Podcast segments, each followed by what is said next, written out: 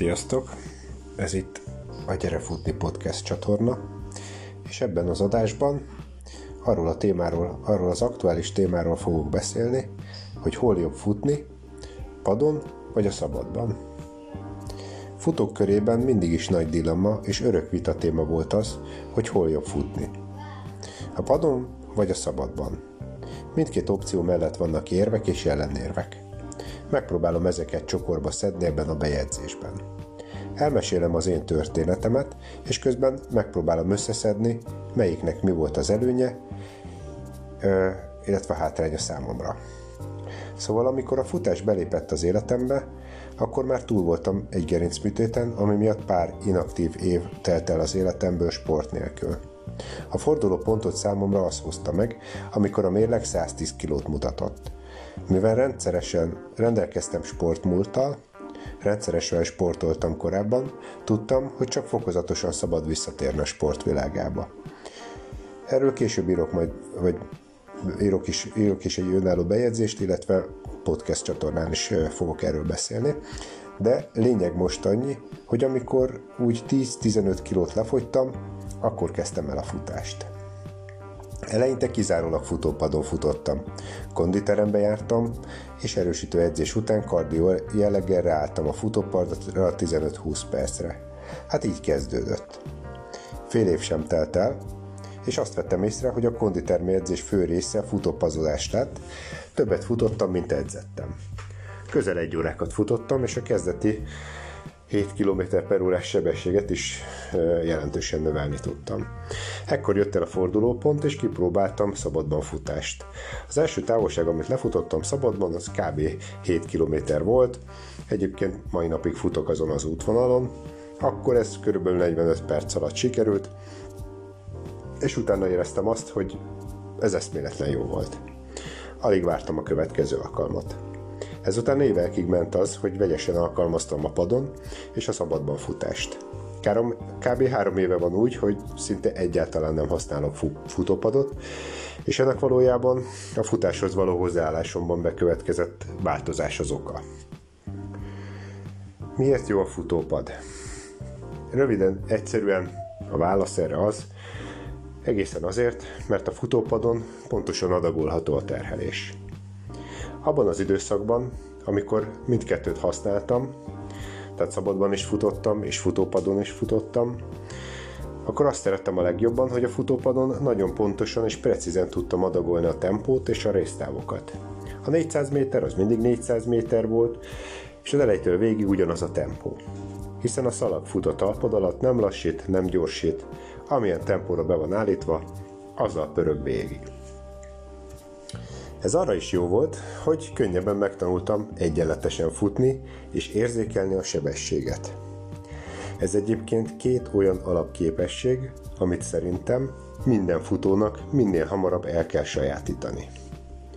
Akkor is, ha csak kedvtelésből fut, mert nincs annál fárasztóbb, mint össze-vissza ugrálni a sebességben, futás közben, ha pedig futófeladatokat is csinál az ember, akkor meg elengedhetetlen, hogy tudja tartani a kívánt tempót. Feladatos futásokra gondolok itt elsősorban, mikor különböző ö, intenzitási zónákban kell váltogatni a tempót például. Na, ebben sokat segít a futópad. Egyszerűen azáltal, hogy látod a kijelzőn a sebességet, és a hozzátartozó mozgáskép, a lépéshossz, a lépésfrekvencia, az egész mozgás tartomány memorizálódik az agyban. Igen, jól mondtam, az agyban memorizálódik. Hiszen minden urbán legendával ellentétben nem az, ezom, nem az izomban, az izomnak nincs memóriája, hanem az agyban, mert ott van a memóriánk. Most ezt azért mondom így, mert sokat olvasok mostanában olyan bejegyzéseket, amiben izommemóriáról írnak, izommemória fejlesztésről írnak, hát ez egy nagy butaság. Az izomnak nincs memóriája, az agyunknak van memóriája, és a mozgáskép ott rögzül. Ez egy idegizom kapcsolat, ami ha megfelelőképpen rögzül, akkor fordítva is működni fog a dolog. Tehát a mozgás intenzitásunk alapján meg tudjuk majd határozni, hogy milyen tempóval futunk. Sokan másodperc pontossággal be tudják ezt lőni. Egész egyszerűen futás közben érzékelik a sebességüket, és meg tudják mondani, hogy milyen tempóval futnak. Anélkül, hogy néznek az órájukat. Egyszer próbált ki, hogy megpróbálsz pár kilométert minél egyformább átlagra lefutni, úgyhogy nem nézed az órádat közben. Szóval nekem ezt adta a futópad. Megtanultam egyenletesen futni. Ha most kezdenék futni, azt gondolom most se csinálnám ezt másképp. A hátránya pedig az, hogy rettenetesen monoton, unalmas, egyszerűen sokan képtelenek hosszú távot futni padon, mert fejben elfáradnak. Elmegy a motiváció, és egyszerűen feladja az ember. Én is ilyen vagyok.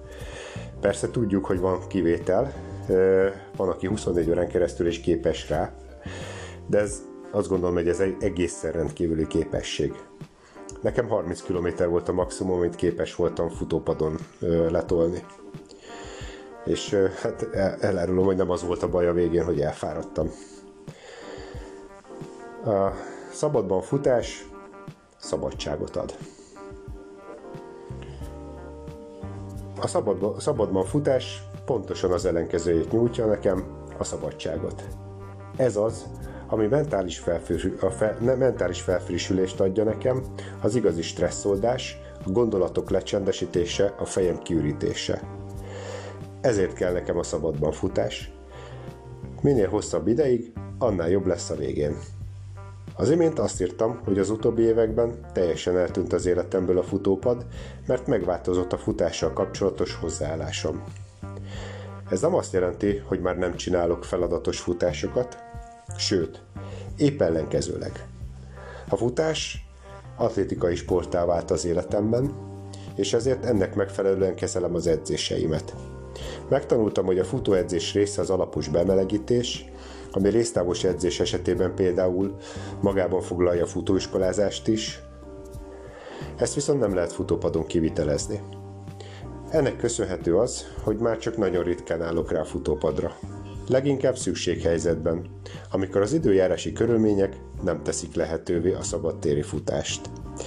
Azt hiszem, ebben a futó evolúciós folyamatban nagyjából sikerült is bemutatnom a futópad és a szabadban futás közti különbséget. Edzés szempontjából teljes értékű tud lenni mind a kettő, a futópad kezdőknek sokat segíthet, később viszont korlátozhat a technikai fejlődésben. Ha tetszett, kövess továbbra is podcast csatornámat, illetőleg megtalálsz Facebookon, Instagramon, és csatlakozz a Gyere Futni csoporthoz, az Anonim Futófüggők csoporthoz, ahol személyes élményedet, tapasztalataidat, edzésedet, beszámolóidat is megoszthatod velünk. Gyere futni!